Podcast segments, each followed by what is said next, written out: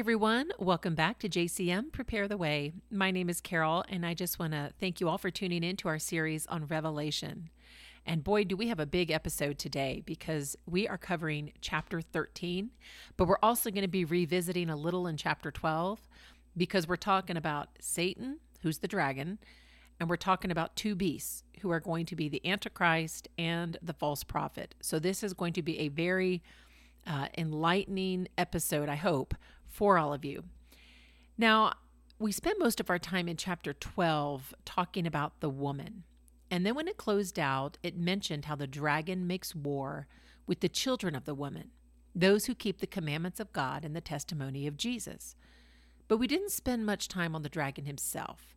So that's what we're going to do today because he, you can't talk about the Antichrist and false prophet without talking about the whole system, which includes the dragon.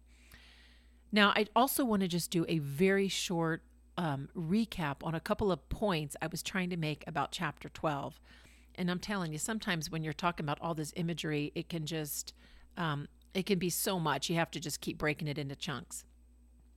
But as I mentioned in the last episode, what is starting to take place in Revelation, if you haven't already noticed, is that God is preparing his people in the world for a greater exodus than the one that took place in the days of Moses. Just as there will be similar type judgments coming upon the earth, similar to the judgments that came upon Egypt, there will also be a dramatic removal of God's people from the bondage that's going to come as a result of the dragon and his unholy seed. So, Revelation, it is all about that next deliverance unfolding. And because of the nature of what is to take place, much like Pharaoh, the enemy will be none too happy. In fact, it says in chapter 12, he's enraged. And that's when he makes war with Christians and with Jews. But I also just want to highlight the imagery that was pulled into chapter 12. I really don't want us to miss that because it is clearly Exodus language. The woman is going to be given two wings of a great eagle to fly into the wilderness and escape. Well, this is reminiscent, as I mentioned before, of Exodus 19, verse 4 where God is calling his people to remember. Remember what he has done for them. When he said to them, You yourself have seen what I did to Egypt and how I carried you on eagle's wings and brought you to myself. Well, he carried them to himself first, where? To the wilderness, to Sinai, to a place that he had prepared for them, where he nourished them for a time, right? Providing manna and quail and water well, that is what's going to happen, and that is what was mentioned in chapter 12. This woman is going to flee into the wilderness where she will be nourished for a period of time. And then when the dragon starts to chase her and he's spewing that water out of his mouth, which is reminiscent of a um uh, in the Bible, it's like having an army come after you. Well, it is like this woman, the earth is going to help the woman because the earth is going to help the woman by swallowing up the water that is spewed from the dragon's mouth. Imagery that means that it's going to swallow up this army that's coming after this woman, much like how the Red Sea helped the Israelites, and ultimately how the Red Sea then swallowed up Pharaoh's army. So it's all coming full circle. And I just don't want us to miss it because as we read through Revelation, it can become kind of discouraging but I want you to be encouraged. God is at work. And remember what we said about Revelation chapter 5. He has trusted his Son with all of the power to close out the end of the age. And if if it's Jesus who is the one that is going to be closing out this age, and we can trust Jesus. So I just wanted to remind you of all that. So God is closing out history, his story. And therefore, there are things we will go through on the earth as He's closing it out, and as He's releasing judgments on Satan and his seed, as He's releasing judgments on the earth, on the nations, and all who chose not to believe the truth. So today we're going to continue, only our focus now switches to an unholy trinity that is being established as one more attempt to thwart, thwart the plans of God. So I'm going to read Revelation 13. It is a little long, so bear with me. Then I stood on the sand of the sea, and I saw a beast rising up out of the sea, having seven heads and ten horns, and on his horns ten crowns, and on his heads a blasphemous name. Now the beast which I saw was like a leopard. His feet were like the feet of a bear, and his mouth like the mouth of a lion. The dragon gave him his power, his throne, and great authority. And I saw one of his heads as if it had been mortally wounded, and his deadly wound was healed. And all the world marveled and followed the beast. So they worshipped the dragon who gave authority to the beast, and they worshipped the beast, saying, Who is like the beast? Who is able to make war with him? And he was given a mouth speaking great things and blasphemies, and he was given authority to continue for forty two months. Then he opened his mouth in blasphemy against God, to blaspheme his name, his tabernacle, and those who dwell in heaven. And it was granted to him to make war with the saints and to overcome them. And authority was given him over every tribe, tongue, and nation. All who dwell on the earth will worship him, whose names have not been written in the book of life of the Lamb, slain from the foundation of the world. If anyone has an ear, let him hear. He who leads into captivity shall go into captivity. He who kills with the sword, he who kills with the sword, must be killed with the sword. Here is the patience and faith of the saints. Then I saw another beast coming up out of the earth, and he had two horns like a lamb, and spoke like a dragon. And he exercises all the authority of the first beast in his presence, and causes the earth and those who dwell in it to worship the first beast, whose deadly wound was healed. He performs great signs, so that he even makes fire come down from heaven on the earth in the sight of men. And he deceives those who dwell on the earth by those signs which he was granted to do in the sight of the beast telling those who dwell on the earth to make an image to the beast who was wounded by the sword and lived. He was granted power to give breath to the image of the beast, that the image of the beast should both speak and cause as many as would not worship the image of the beast to be killed. He causes all, both small and great, rich and poor, free and slave, to receive a mark on their right hand or on their foreheads and that no one may buy or sell except one who has the mark or the name of the beast or the number of his name. Here is wisdom. Let him who has understanding calculate the number of the beast, for it is the number of a man.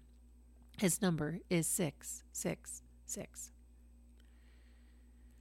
Well, now in 12 and here in 13, we are introduced to three um, persons, I guess, so to speak. You have a dragon and you have two beasts who form an alliance to rule the world themselves, a false trinity to mimic the true trinity, where you have the Father and the Son and the Holy Spirit. You will have Satan, his unholy seed to mimic Jesus, the Antichrist, and you will have the false prophet. Now, when the dragon was introduced in chapter 12, he was described as someone from the heavenlies, right? So he is angelic in origin, even though he is called a dragon. He was uh, identified as the serpent of old from Genesis. He is Satan. He is the devil. He is our adversary. He is God's adversary. And in Isaiah chapter 14, his key ambitions are listed, which I think is important to reference here and it's referred by some as the five I wills. When Satan says, I will ascend into heaven, I will exalt my throne above the stars of God. I will also sit on the mount of the congregation. I will ascend above the heights of the clouds. I will be like the Most High God. Never forget, Satan's ultimate goal is to be like God. Therefore, when Paul says that we do not wrestle against flesh and blood, he means it. You are not wrestling against your family or your children or your boss or others. You are wrestling against a spirit. You are wrestling against the spirit of the age, the spirit of the world, the Antichrist spirit. You are wrestling, I am wrestling against Satan's kingdom structure. And it involves fallen angels, principalities and powers who are rulers over nations, cities. You are dealing with spiritual hosts of wickedness in the heavenly places and rulers of darkness. We're talking about the occult. We are talking about a lot of strongholds. We are talking about every level of society feeling the influence of this Antichrist system, of this evil. Because Satan's ultimate goal is to be like God. Therefore, he is going to work his lie and lies throughout society. He will ascend, meaning his lies will ascend throughout the school systems. His lies will ascend throughout government. His lies will ascend throughout your family if you let him. And he will bring his lies into the media. He will turn entertainment into an instrument of lies, with the ultimate goal being to get everyone thinking the same way about a lie. I need to repeat that. Satan's ultimate goal, in order to deceive the world, is to get everyone thinking the same way about a lie. And that even includes how they think about God and even His Word. This is why the falling away comes first before He's revealed people will fall for the lies of Satan. They will fall for these other world views to embrace rather than the biblical one. They will leave the truth found in God's word and mix it with other world views in order to fit into society. And they will be living the lie. And they don't even realize what they've done because he's the master at deception. That's why Jesus calls him the father of lies. He creates unrighteous children through deception and lies, masked as light and goodness. Be so very careful, my friends. And in chapter 12, he's hurled out of the heavenlies to earth. He was able to still challenge God directly in heaven up until this point. Remember in the scriptures where Jesus said, Simon, Simon, indeed, Satan has asked for you that he may sift you as wheat, right? But I have prayed for you that your faith should not fail. That's found in Luke 22, verses 31 to 34, if you want to read it. Well, Satan had access to God to ask him for Peter's life. What about in Zechariah the prophet, chapter 3, verse 1, when it says, Then he showed me Joshua the high priest standing before the angel of the Lord, and Satan standing at his right hand to oppose him. Satan was in the heavenlies. Or Job chapter 1, verses 6 through 8. Now there was a day when the sons of God came to present themselves before the Lord, and Satan also came among them. And the Lord said to Satan, From where do you come? So Satan answered the Lord and said, From going to and fro on the earth, and from walking back and forth on it. So although Satan is in rebellion, he still has access to God, and he's also still accountable to God. He is a created being, so he is not all powerful. And he can only be in one place at a time, as evidenced by him walking back and forth on the earth. He's not omnipresent. But keep in mind, he is still our adversary. Although God, though, allowed Satan to test Job for a while, he actively restrained him at the same time. So I just want you to keep those verses in mind as you picture Satan being cast out of heaven. He will be hurled down to the earth. You know, when Jesus spoke of his impending death in John chapter 12, verse 31, he the father replied and the people heard thunder that whole scene. Well it says jesus says now is the judgment of this world. Now the ruler of this world will be cast out.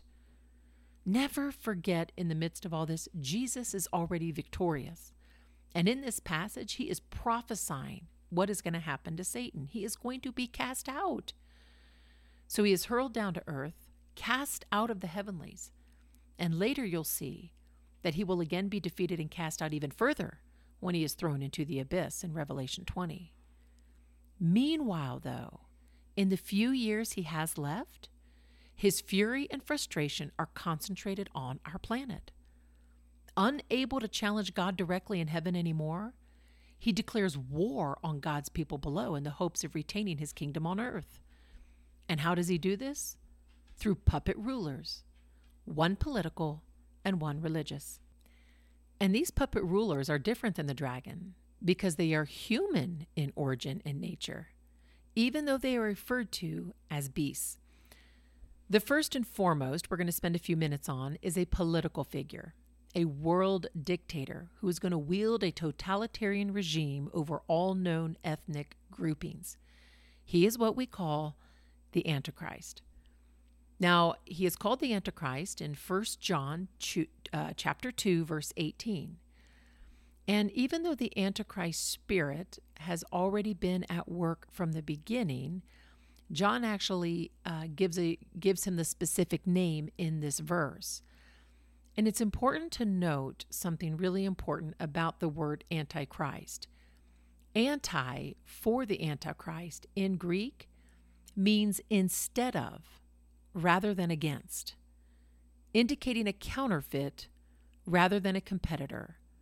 And this is a very important point. Most of us, when we think about the Antichrist, automatically just say he's against God.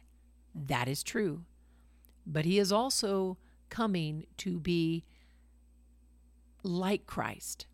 Instead of Christ, he is a different type of Christ, a counterfeit.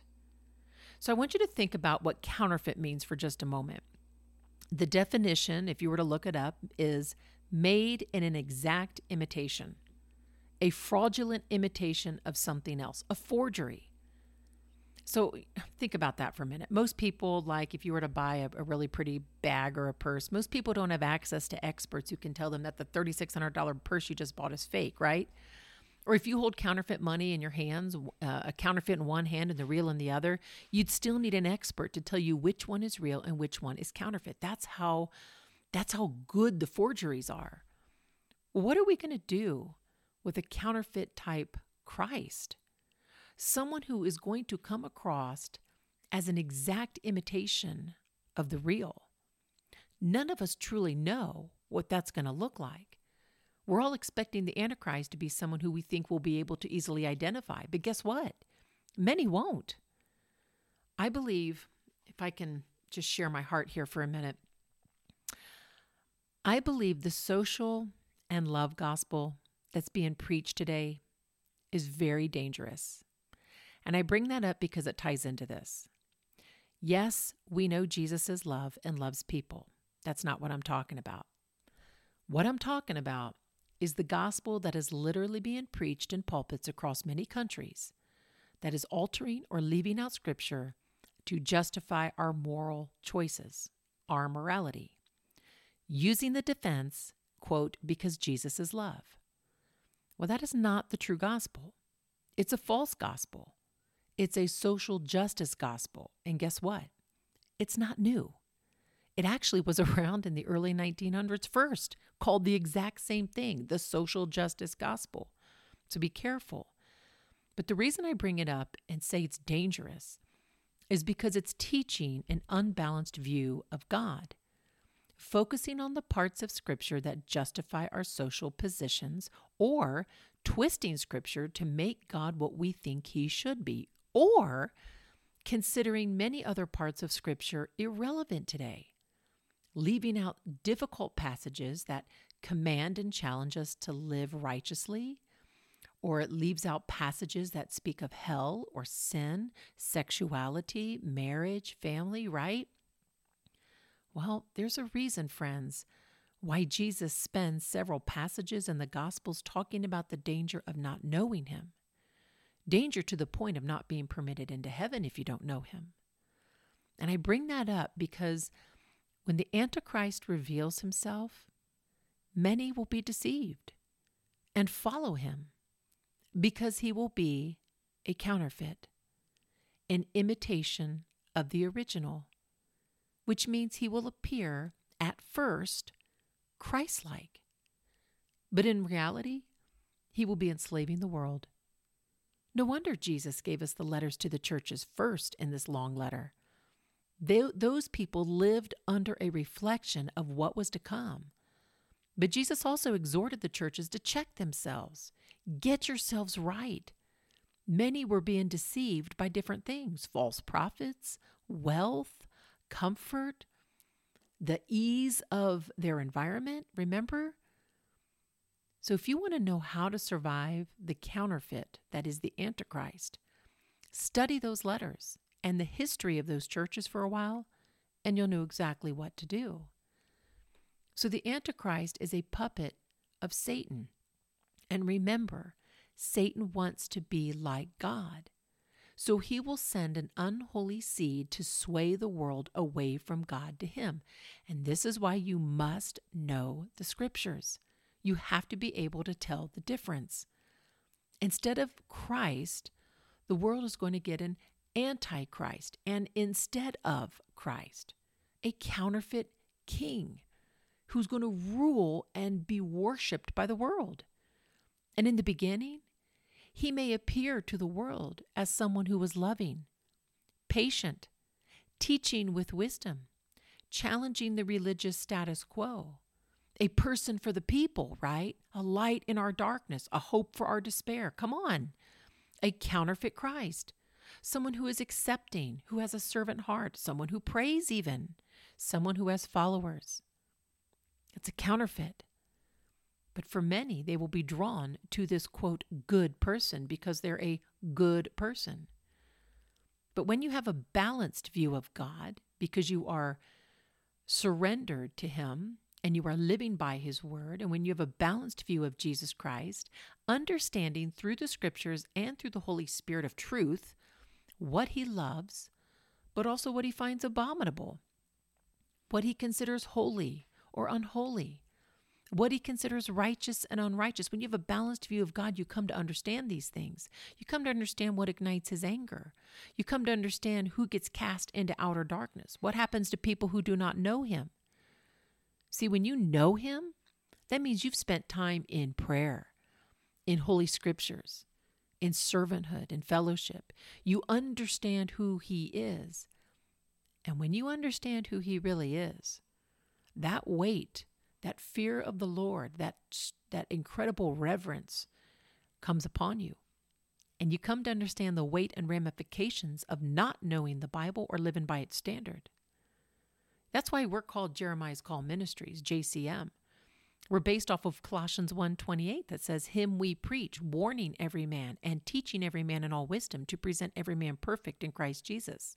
We preach, we warn, and we teach. And we do it unapologetically, not, not for ourselves, but to help you mature in your faith and see the truth. So it's very important. The gospel that you're following today will really determine if you can identify this counterfeit to come.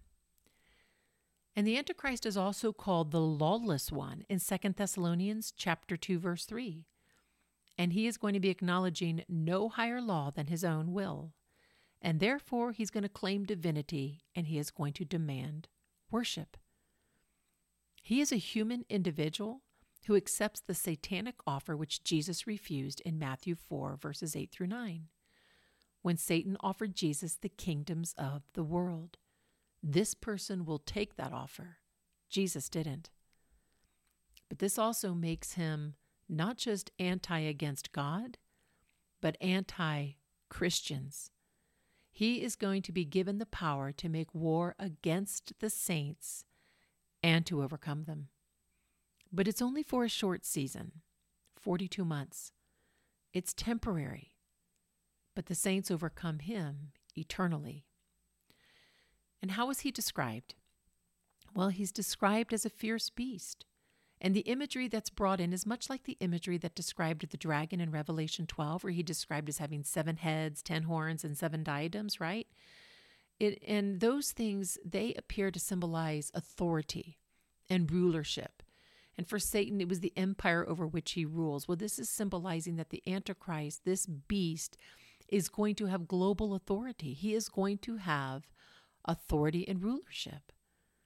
Now, the first beast, the Antichrist, he's not much different, except his rulership is going to come from Satan.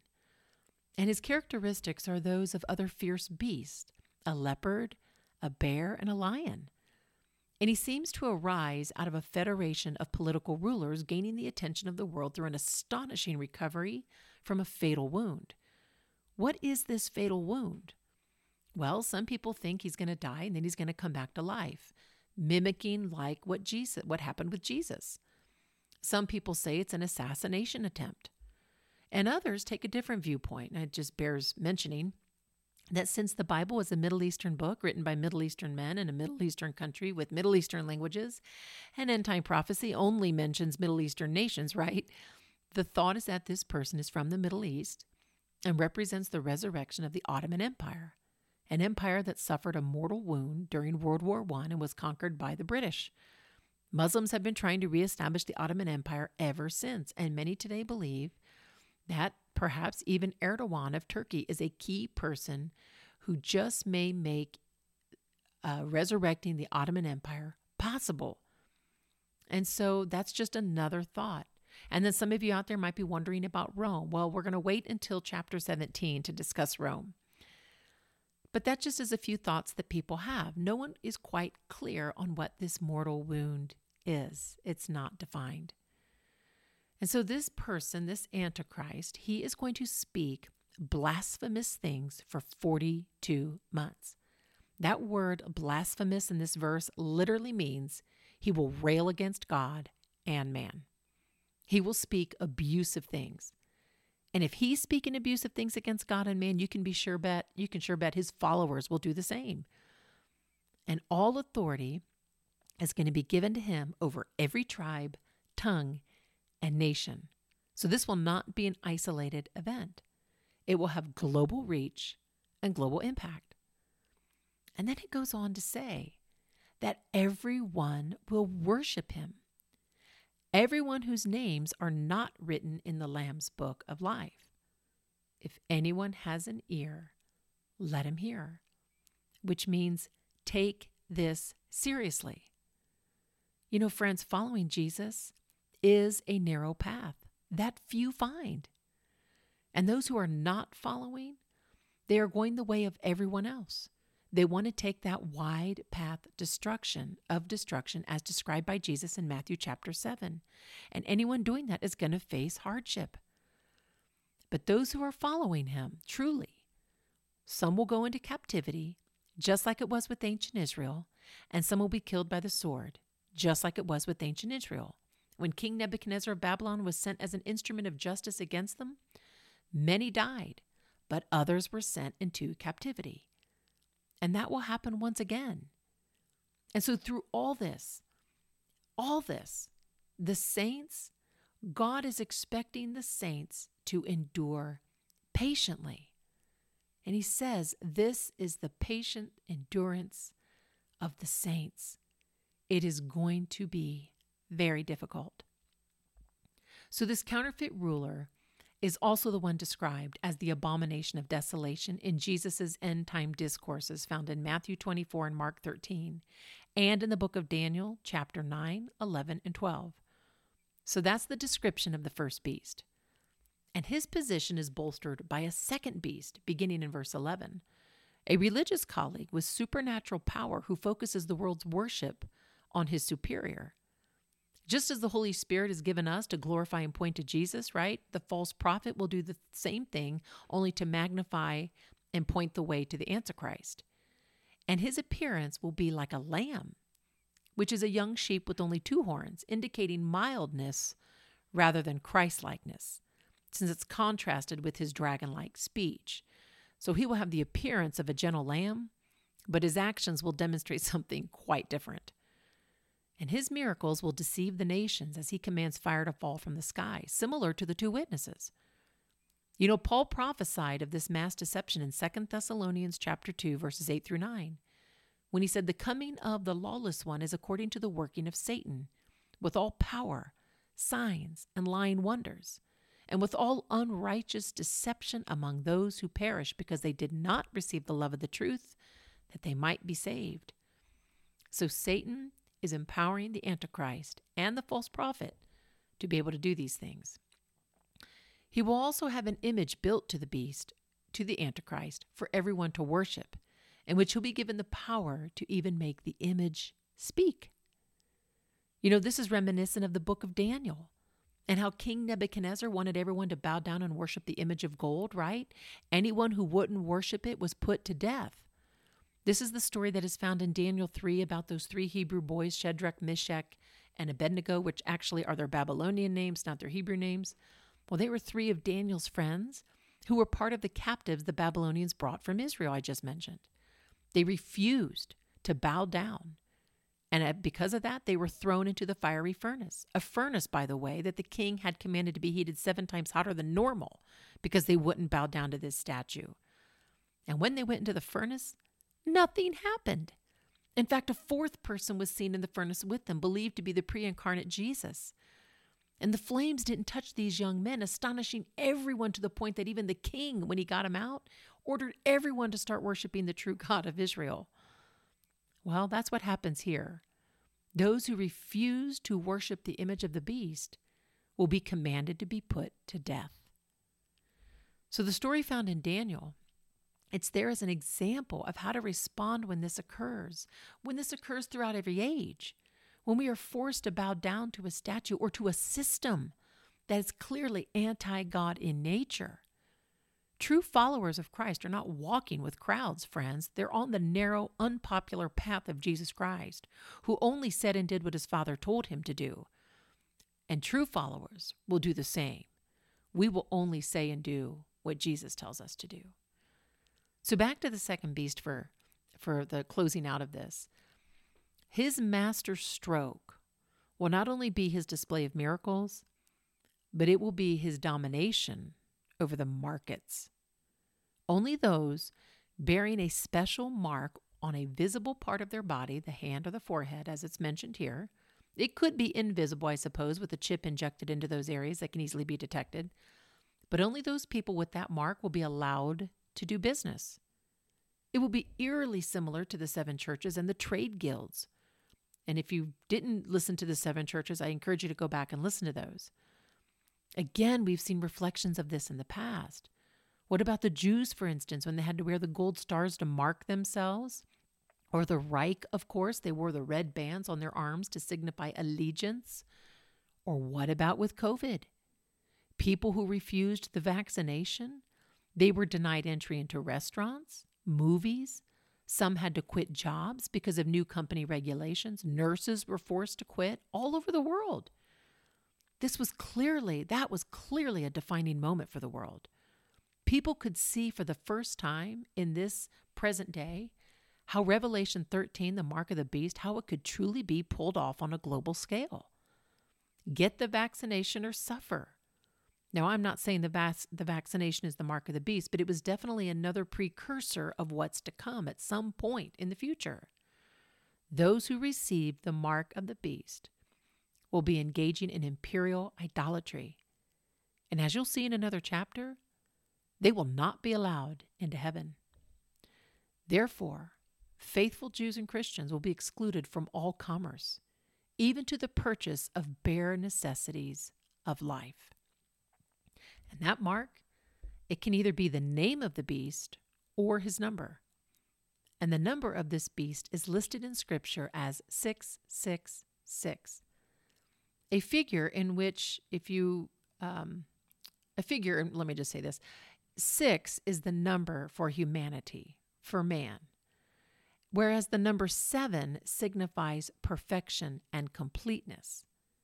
And three is a biblical number indicating God's sovereignty. So Satan's attempt to be like God even comes through on the mark he plans on giving humanity an imitation of sovereignty, a human attempt at perfection. However, the three sixes for him will only point to human failure for us. The unholy trinity is man's attempt through the influence of Satan and will ultimately fail. However, the Holy Trinity is complete and perfect and has already triumphed. And there are many who speculate what the number of the beast could be. Like I mentioned, some people think it's the vaccines. Some people think it could be some kind of a tattoo. Um, some people say it's a chip of some kind. No one is certain right at this moment. But when the two beasts arrive, their identity and most likely their strategy will more than likely only be too obvious by that point. But one thing is clear they will fall short of perfection in every regard. Thank you so much for joining me today on this chapter. I hope you revisit this chapter and ponder it, and I hope this episode gives you more to just think through. And as always, and I encourage you not just with here on this podcast, but with anybody you're listening to, line up our words with the scriptures and only follow what the Holy Spirit shows you as truth. And then let's just keep on keeping on. God bless you today. Take care.